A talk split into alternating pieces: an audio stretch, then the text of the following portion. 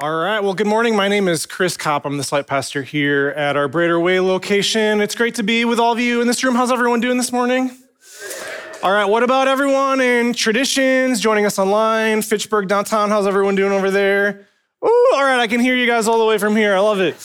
Uh, and happy 4th of July weekend. Hopefully, you guys have some good time with friends and family planned. I don't know about you, but the 4th of July is one of my favorite times of the year because you've got like sunshine, food on the grill, parades, fireworks, maybe time at a pool or a lake or that kind of thing. But for me, my love for the 4th of July started when I was a kid because growing up, a lot of those weekends and a lot of other weekends during the summer were spent at a place called Lake Mason. It's a small lake near Portage, just north of the Madison area. And we would spend it with a couple named Steve and Eileen. Uh, my dad served on the fire department for many years with Steve, and they became good friends. And so they weren't family, but they sure treated us like we were kind of like extending an open invitation anytime that we wanted to come up during the summer to us and a lot of other families.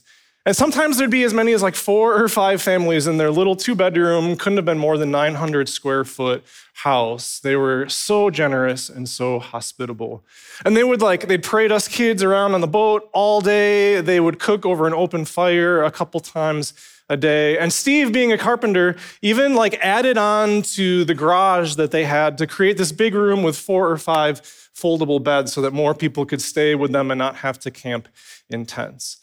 And after years of this, like a sort of Lake Mason community was developed where people that at one point didn't even know each other, other people from the fire department, other neighbors that they had, and other people from the community, they all just like started sharing significant life events together, even going to each other's kids' weddings and things like that. Now, if you've ever been a part of a community like that, you know that the thing about a community like that is that it has a way of shaping and forming us, right? And for me and my brother, those were formative, like elementary school years. And so we were shaped and formed by that community in some great ways, and maybe in some that my mom didn't always appreciate. Like, let's just say, spending most of the summer around a group of firefighters and fishermen, we may have added to our vocabulary throughout those summers, learned some new jokes, that kind of thing. For example, here's one of the jokes that I learned one of those summers. What do you call? No, I'm not going there. I'm not telling one of those jokes. Some of you were like dozing off and you started to lean in, like, is he actually going to tell it? No. Uh, but the thing is, my mom, she started to get this reputation. She was uh, infamous for once saying that it takes two weeks to undo what you teach these boys in two days, right? And she wasn't wrong because we were shaped and formed as we stepped into their space. But beyond just like learning new jokes and having an added vocabulary, their kindness and their generosity and the way that the people in that community served each other, that also had an impact on all of us. They gained influence among us, and we all loved them and loved each other. So, why do, why do I share all of this? Because I wonder what it could look like for us as Christ followers to be intentional with those around us in a similar way to develop these kinds of communities with friends, neighbors, coworkers, classmates, you name it. And not just like community for the sake of community, but spaces where people can be seen and heard and understood, where they might even encounter something of the presence of Jesus among us and be shaped and transformed in that way. Because whether Steve and Eileen knew it or not, this is the kind of hospitality, the kind of way of being on mission that Jesus modeled throughout his time on earth, and a way of being on mission with God that can change and already has changed the world. So, today we're continuing in our summer camp series where we go through a bunch of different spiritual practices. And these practices, they can help us grow in our faith and grow closer to God and change and transform us. Now, ultimately, it's God who does the heavy lifting of changing and transforming us, right? But we have a role to play. We have to partner with Him, and we do that through these spiritual practices that we'll go through uh, over the course of this summer. Now, the thing about our growth and, and engaging in these practices is that it's not just for ourselves and our own transformation, though that's great, but it's actually for the sake of others as well. Because as we're changed and transformed, God makes us more effective at imaging and reflecting who He is to those around us. And he makes us more effective at the mission that he's called us to, to spread this kingdom of love and joy and peace. Now, I know uh, a couple weeks ago, Charles was up here introducing the series, and he said, like, only try like one or two of these practices throughout the summer. And that's good advice. You can't do everything. Charles is a doctor, after all. You should listen to him most of the time. But as your camp counselor this week, I'm here to encourage or challenge all of us to do this one at some point during the summer because being on mission and following Jesus go hand in hand. You can't have one without the other. To follow Jesus is to be on mission. Now, I know what some of you are thinking. You're thinking, like, how is mission? Like, how is that a spiritual practice? I get how reading the Bible and prayer and things like that are. Well, good question. Uh, practices, they prepare us for the mission but if we're going to get more effective at actually living out and carrying out that mission, at some point we've got to like jump in and, and do it, right? Like a builder who only ever studies blueprints or an athlete that only ever does drills or practices or things like that. That's not going to work. Like at some point, we've got to get in the game. We are changed and transformed as we do the thing itself, as we engage in mission. So that's what we're going to talk about today. Uh, really, all throughout the Live This Book series that we were in over the last nine months, if you tracked with us through that, we talked a lot about being on mission together. And so today, we're just going to get our hands dirty, get super practical about what that could look like, and really dig in. Sound good? All right, a couple disclaimers with a message like this before uh, we get too far in.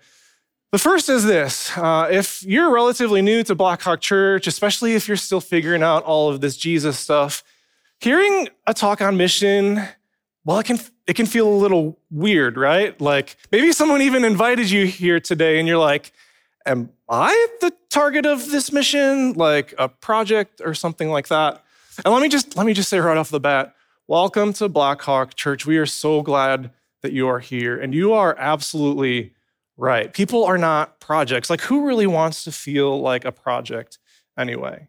Uh, as someone who didn't become a Christ follower until my freshman year of college, I know what it's like to feel like people have an agenda with you, and it doesn't. It doesn't feel good, right? People aren't projects; they're human beings who are loved by God. And so I hope you'll see today as we talk about mission that our goal is to simply love people in the same way that He loves them, to open up our lives to them and to love and to serve them and to share a little bit of the hope that we have in Jesus.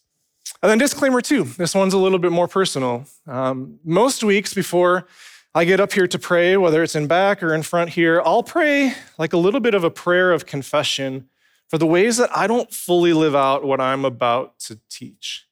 Because I deeply long to be a missional person who God uses in significant ways in the lives of people around me. But honestly, I'm not perfect, and this does not come easy to me at all. And yet, I've found ways, compelled by what Jesus has done in my own life, to take steps of faith and to be on mission with Him. But I speak today not as someone like speaking down at you who has it all figured out, but someone who's on the journey with you. Now, when we talk about mission, there's probably a handful of things that come to mind, right? There's probably more than just these three, but there's three that I want to address right up front. Um, the first one, maybe we think of something called like what I would call street evangelism. So you see the person on the road holding a sign, maybe they're even handing out booklets and that kind of thing, right? Uh, those of us joining downtown, maybe you even like as you walked down State Street or down Library Mall, like you encountered something like that. But good or bad, I want us to try to just set that image to the side because what we're going to talk about today is much different than that.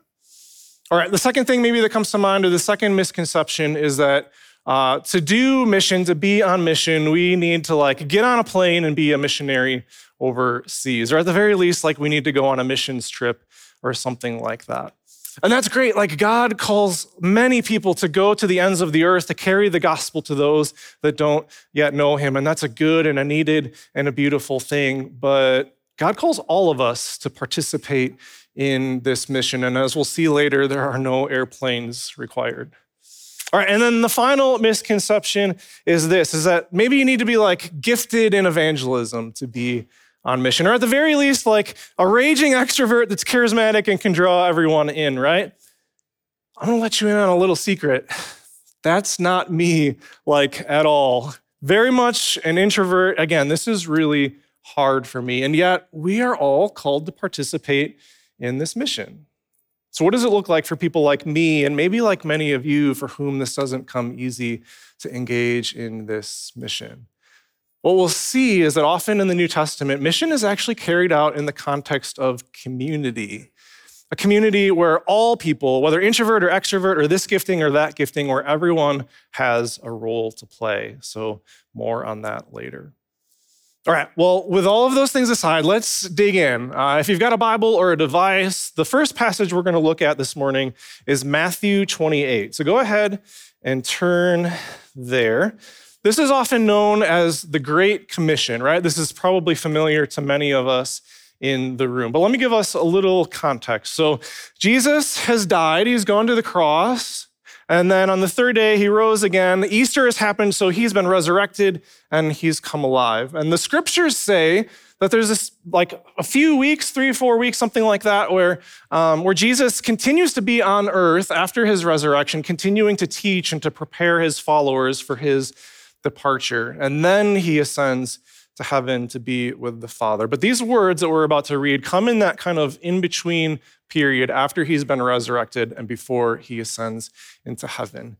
Now, especially if this passage is like really familiar for you, I want us to try to look at it with a fret of set, uh, fresh eyes today. And in order to do that, we need well, we need like a little bit of a lesson in Greek this morning. Does that sound okay to you guys? Hey, don't act too excited. I know you didn't expect to be learning Greek on 4th of July weekend, but life comes at you fast. All right, let's, uh, let's start with Matthew 28 with just reading those words. Here we go. Then the 11 disciples went to Galilee, to the mountain where Jesus had told them to go. When they saw him, they worshiped him, but some doubted. Then Jesus came to them and said, All authority in heaven and on earth has been given to me. Therefore, go and make disciples of all nations, baptizing them in the name of the Father and of the Son and of the Holy Spirit, and teaching them to obey everything I have commanded you. And surely I am with you always to the very end of the age. Again, this is sometimes known as the Great Commission. So we can see how this could or even should motivate us to do the kind of uh, ministry or missions work that happens overseas. And yet, Jesus' words here have something profound, maybe for the majority of us, to that, will never get on a plane or be a missionary overseas. There's still something profound for us as well. And that's where the Greek lesson comes in. So here we go. This word, uh, look at verse 19. This word go, it's the first verb in the sentence, right? And in our English translations, just like this one, it's usually translated as like a command.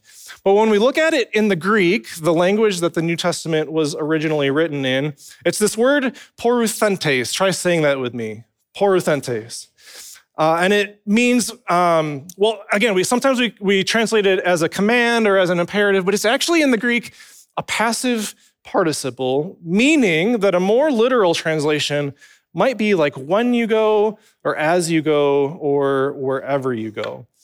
But because that verb comes first in verse 19, it's often the one that we give most of our attention to. But again, it's not the main verb in the sentence. That's the verb for make disciples, mathetusate. Try that's a little longer. Try saying that one with me. Mathetusate.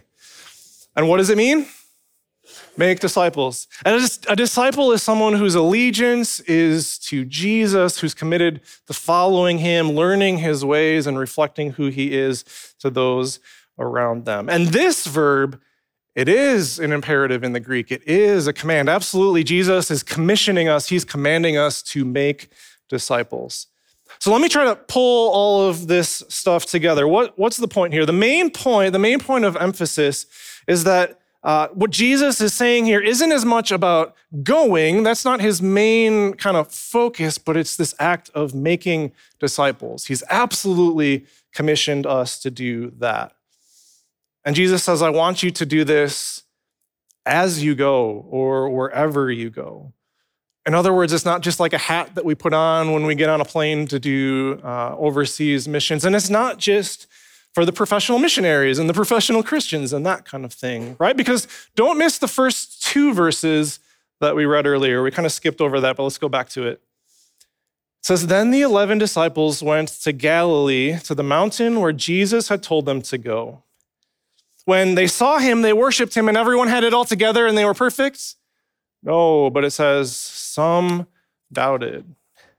Even in the midst of their doubts and their shortcomings, Jesus still commissions his imperfect disciples to go out and to be on mission for him. And still today, he commissions us, people like me and like you who are imperfect and don't have it all together, to be on mission with him. Again, it's not just for the professionals, it's a lifestyle, something that we get to live out wherever we go.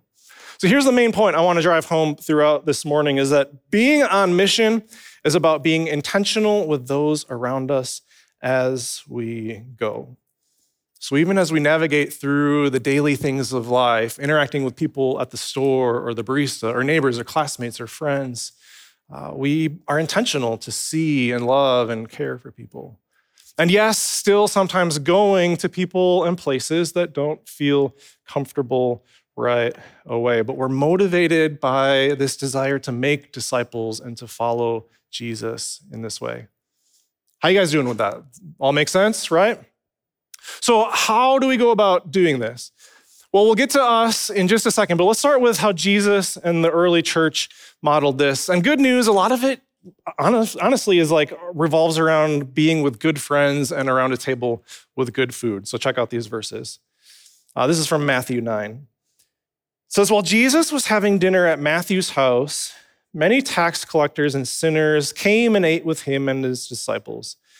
When the Pharisees saw this, they asked his disciples, Why does your teacher eat with tax collectors and sinners? Already he's gaining a little bit of a reputation. Keep going to Matthew 11. This is Jesus speaking. It says, For John came neither eating nor drinking, and they say, He has a demon. The Son of Man, me, came eating and drinking, and they say, Here's a glutton and a drunkard and a friend of tax collectors and sinners. So check this out. Jesus had about three years of public ministry, right? Where he's interacting with his disciples and teaching and that kind of thing. So he has three years to prepare this like ragtag group of followers to live this out in a way that would, well, like would endure for all of eternity and for thousands of years, right? Like no pressure. And what does he decide to do? Well, apparently he spends so much time like around tables, growing in relationship with people and eating and drinking with them, that he gets this reputation as like a glutton and a drunkard. He's simply intentional with those around him. And we see this all throughout the gospel stories from when Jesus, he's going through Jericho, he sees Zacchaeus in a tree, and he later eats with him at his house that day.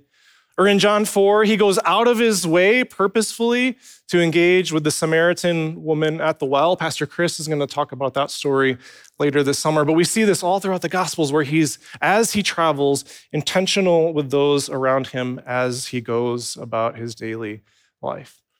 And the early church, after he ascends to heaven and is seated at the throne of the Father, they continue out this tradition of gathering around tables and around food. Look at this from Acts chapter 2. It says, Every day they continued to meet together in the temple courts. They broke bread in their homes and ate together with glad and sincere hearts, praising God and enjoying the favor of all the people. And the Lord added to their number daily those who were being saved. So they're constantly gathering together in these small pockets of community with probably friends and, and neighbors and other people from the community, with people who were Christ followers, some who weren't following him yet. And as they did this, as they gathered in people's homes and around tables and just ate food and included people in the daily rhythms of their lives, man, God used it in dramatic fashion. Again, it says he added to their number daily. Being on mission, again, isn't about or being on mission is about being intentional with those around us as we go. So, what could that look like here in Madison? That was then, this is now. Uh, well, actually, it might not be all that different. But here's a few ideas for what it could look like to be on mission in this way. The first one is this being on mission as we go could look like showing hospitality to those around us. Now, I'm not necessarily talking about like having just the picture perfect home, it's spotless, everything is clean, and then inviting your friends over to come. And there's like people nudging each other right now. Like it doesn't have to be like that. Hospitality is more than that. It's about inviting people into spaces where it's warm and inviting, and they can be seen and cared for and heard, and where they can encounter the person of Jesus as he lives out the kind of life that he wants to in and through us. It could look like, uh, as we head into the 4th of July weekend, like throwing a barbecue or a block party to get to know neighbors. Or inviting a classmate or people from work or whoever uh, into our homes for a meal that we know they don't have a lot of community or a lot of other family in the area. Or it could be like, it could look like starting a book club or finding other ways to gather those around you. When my wife and I first got married, we lived here in Madison at, in the bottom level of a small little apartment. And as it turned out, we were directly across from an immigrant family from the country of Togo. Uh, and the parents, they didn't speak a lot of English, but their 10 year old son did. So uh, one day we decided we'd just bring cookies over to get to know them a little bit. And I invited the son to come over and play video games. So uh, we did, did that. And much to my wife's chagrin, like I didn't just let him win because the kid's got to earn it, right? But a couple weeks later, he would pay me back big time. He invited me over to his place to play Halo and the thing you need to understand is I'm like the worst Halo player in the history of the entire world. So a few minutes in, after me getting destroyed over and over again, he gets up from his seat, walks over to the gaming console, and says, Maybe we should play a different game. Uh, yeah, I think we should, because this is not going well, right? But what started with just a couple little acts of hospitality continued to grow our relationship over the course of those couple years. They'd even invite us over uh, to, to watch their newborn and to watch their kids when they were in a childcare pinch and things like that. Now, I know that like this can sound easy. It can sound like, uh, you know, it doesn't, doesn't take a lot of work to do that. But I get that this can feel intimidating and, and hard. Um, and even as I share stories throughout this message, just trying to drip little ideas for how we could be on mission in our own communities, just, just know that, like, as many stories as I have, I have twice as many of me blowing it and not taking advantage of opportunities to get to know my neighbors and those around me. There are so many times because life just feels so busy and full that I've missed opportunities to do that. And I know that I'm not alone in that. Uh, the authors of The Art of Neighboring, it's this great book. Uh, we can get that on our resource page. If you're interested in what it could look like to reach your neighbors and that sort of thing, definitely check that out. But they did these trainings, and as they went about their trainings, they kind of did some research, and they found that those Christ followers that they were engaging with, only 10% of them knew the names of the neighbors immediately around them. Only 10%. Not like down the road, just like right right next to them. And only 3% of those they engaged with knew anything significant or meaningful about their immediate neighbors. So, what about us? To me, that's convicting because I know that I've failed at that many times. And yes, God calls us to reach the ends of the earth, but we can't reach the world if we don't even know our neighbors. Which leads to the next one. Being on mission as we go could look like intentionally making ourselves available to those around us. Many of us, if not most of us, we live in communities that have been like intentionally planned where you can drive into your garage or walk into your apartment complex or your condo, shut the door, and you just never have to interact with anyone, right? Sometimes we like we sleep just like a wall between other people, like a few feet away, and we don't even know their names. So how could we be intentional about just making ourselves available to relationship with them? Maybe it could look like hanging out in our driveway or our front yard instead of hiding out in the back, just as a way to get to know neighbors as they pass by. Or maybe that's hanging out in common spaces of our dorm or our apartment complex or in the lunchroom at work or that kind of thing. Or maybe like instead of, you know, there's that one person as you're out on a walk that like you should know their name because it's been a long time. And so you go to the opposite side of the street, right, to avoid them. Maybe don't do that. And maybe just say, hey, I'm so sorry. I should know your name, but can you re- remind me of what it is? But how can we be available to those around us? When uh, my wife and I lived in Denver, uh, the neighborhood that we were in, most of our neighbors were about 10 to 20 years older than us. And a guy named Matt was in that category. We didn't have a lot in common, but we did share an affinity for beanbag toss and for football. Uh, me for the Green Bay Packers, and him for the Denver Broncos. Uh, and let me just establish right up front that my heart always will be with the Packers. But in order to like develop a relationship with him, I started to just like listen to local sports radio and kind of follow the team and learn about it so that as conversations in our neighborhood were happening, I'd be able to jump in and engage. And so many nights, whether it was zero degrees out and snowing or 80 degrees and just beautiful outside, there Matt would be playing beanbag toss with other neighbors and talking about the Denver Broncos. And so many nights I'd just go out there and jump in. And slowly but surely, our relationship grew to the point where he was asking me questions about faith. So, how can we do that as well? How can we simply make ourselves available to those around us? If you're not sure where to begin with that, maybe just start to pray for one person you know. One person in your neighborhood or your dorm or your apartment complex I just pray that God would give you opportunities to grow in relationship with them, to spend time with them, and then just be ready to respond as He gives you those opportunities.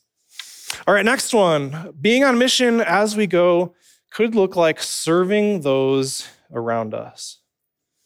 So, where in your community or your neighborhood or your school could you find opportunities to, to love and to serve people?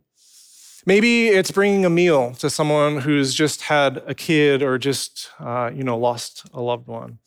Or maybe if you're a student, it's like mowing the lawn, or it's offering to babysit for free to a couple that just needs a break, or offering to shovel for someone that physically can't do that. Or maybe as you're engaging with people at school, like, is there a, another kid that like is often picked on or just doesn't have a lot of friends? How could you go about loving and serving them. And parents, how can we like be involved in our kids' activities and serve their schools and be able to grow in a relationship with families that way? But how can we serve those around us? All right, one last one. Being on mission as we go could also look like being in community with other Christ followers. Like, what could it look like to do any of these things that we just talked about but in the context of community. Like with your community group or with other Christ followers that you know are in your same neighborhood or dorm or apartment complex. Because again, God uses these communities, these little pockets of community in really powerful ways when everyone is using their gifts, when everyone is involved. And something really powerful happens when people see like this community of Christ followers where maybe they have almost nothing in common except for a love for Jesus. That's powerful. So, what could it look like to do that? See, being on mission, it's not just primarily about inviting people into like believing a certain set of beliefs or truths, but it's about inviting them into a relationship with Jesus and into a community of other Christ followers. And that's best modeled, you guessed it, in the context of that sort of community and in a place where they can see modeled for them what it looks like to have a relationship with Jesus and to do that with them. One opportunity that we have as a community to do this that's coming up, you guys heard about this this morning, is at the movies coming up on June, uh, sorry, July 14th where uh, people are going to be entering into each of our different sites and venues into our spaces uh, to, to watch the movie Wonder. That's the first one coming up. And you guys, when people come and they see our multi-ethnic, multi-generational community, and we un, like we roll out the red carpet for them and provide a, a warm and welcoming and disarming space for them just to engage and to get to know our community, man, God is going to use that in such a significant way.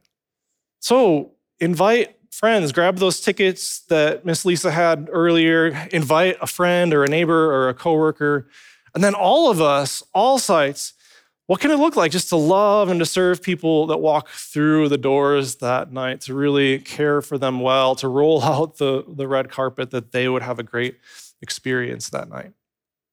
One more time being on mission is about being intentional with those around us as we go. That's like the fourth time I've said it. Let's read it together just so that sticks in our, our brains, right? Being on mission is about being intentional with those around us as we go. It's something we're all called to participate in. As we wrap up, uh, several weeks ago, as I began preparing for this, at one point I thought I would really like spend a lot of time focusing in on the need for mission in our current world, in our current context. I thought I would share things like how Madison consistently ranks as one of the least churched cities in all of the United States, right up there with places like Seattle and Portland, Oregon. Or I thought I'd share quotes from scholars who study mission for a living, who estimate, some of them, that up to like 50% of the American population might never step foot inside a church building on their own, no matter how great the teaching or the music is, because it's just so far removed from the world and the context that they live in. Obviously, I didn't focus on those things. But in the midst of talking about barbecues and bringing cookies to people and all that kind of stuff, I don't want us to miss the fact that you guys, this stuff matters. There's eternal significance to the ways that we choose to be on mission together. And I know like it sounds simple. Some of this stuff just sounds mundane, like just getting to know your neighbors, doing kind of the daily things of life and inviting other people into it. But these are exactly the kinds of things that God uses to begin to grow relationships and to eventually extend hope and life and Jesus in the way that we've experienced. In my own life, man, I don't know if I would be a Christ follower today if not for a student at the UW who chose to be on mission and he took a step of faith, fall of 2004, to knock on my dorm room door. And he invited me into a community of other Christ followers that were meeting in our dorm. And he met with me like every single week as we grew in relationship together and as I explored the person of Jesus. And in that season of life, I felt lost, I felt hopeless. So I praise God all the time for that student that took the step of faith to knock on my door and to be on mission. So, what about us? What about you? How can you be on mission with those around you as you go? Some of us, like just even getting to know someone's name for the first time, that feels stretching, that feels intimidating, and that's okay. Take that step of faith, get to know that person. And yet, some of us, like, we're already in relationship with neighbors and classmates and all of that kind of stuff. And you, you're ready to like share a little bit of your story of how Jesus has been at work in your life. So, whatever that is for you, pray about where God might be leading you and then take that step of faith, jump in. Because as we do this, as we stretch ourselves, as we engage in mission, you guys, God will change and transform our lives too. In my own life, as I've stepped out in faith to be on mission with Him, He's used that in so many ways. He's grown my mercy and compassion for people. He's made me want to be more generous and not just to do it begrudgingly. And He's grown my dependence and my trust in Him as I've had to just, man, pray to God that He would be at work in family members and friends and the people around me. And in all of that, I've gotten to witness firsthand the power of God to change and to transform lives. But that's only possible when we choose to be on mission. We can read our Bibles, we can pray, we can do all of the other spiritual practices that we're going to do this summer, but at some point we've got to get in the game because we've been created for mission. So, my challenge, my encouragement this morning as we go from here and into the 4th of July weekend, again, is just to pray. Where might God be leading you? And then take a step of faith, follow through with an opportunity that He gives you. But let's be a people, let's be a community that's on mission together. Amen? Let me pray for us, and then uh, Coley and the band will, will lead us. God, we thank you. Man, we thank you, first of all, for just the ways that you've been at work in our own lives. God, we don't engage in mission out of obligation or guilt. And if there's a sense of that right now, I just pray against that spirit that you would you would remove that. But we do it God, as Paul says in 2 Corinthians 5, Jesus compels us to be ambassadors for you, to live on mission in this kind of way. So, would you form us? Would you shape us to be the kinds of people that take steps of faith in this way? God, for me, this doesn't come easy. This is stretching. It is a huge leap of faith. There's not a lot of things that I would like put myself out there for to, to, to make myself uncomfortable, to step out of my comfort comfort zone. But God, you, Jesus, what you've done for us, the gospel, it's absolutely worth it. So, God, we give ourselves to you. Would you use us to bring glory to yourself? God, you deserve it. pray this in Jesus' name. And everybody said together, Amen.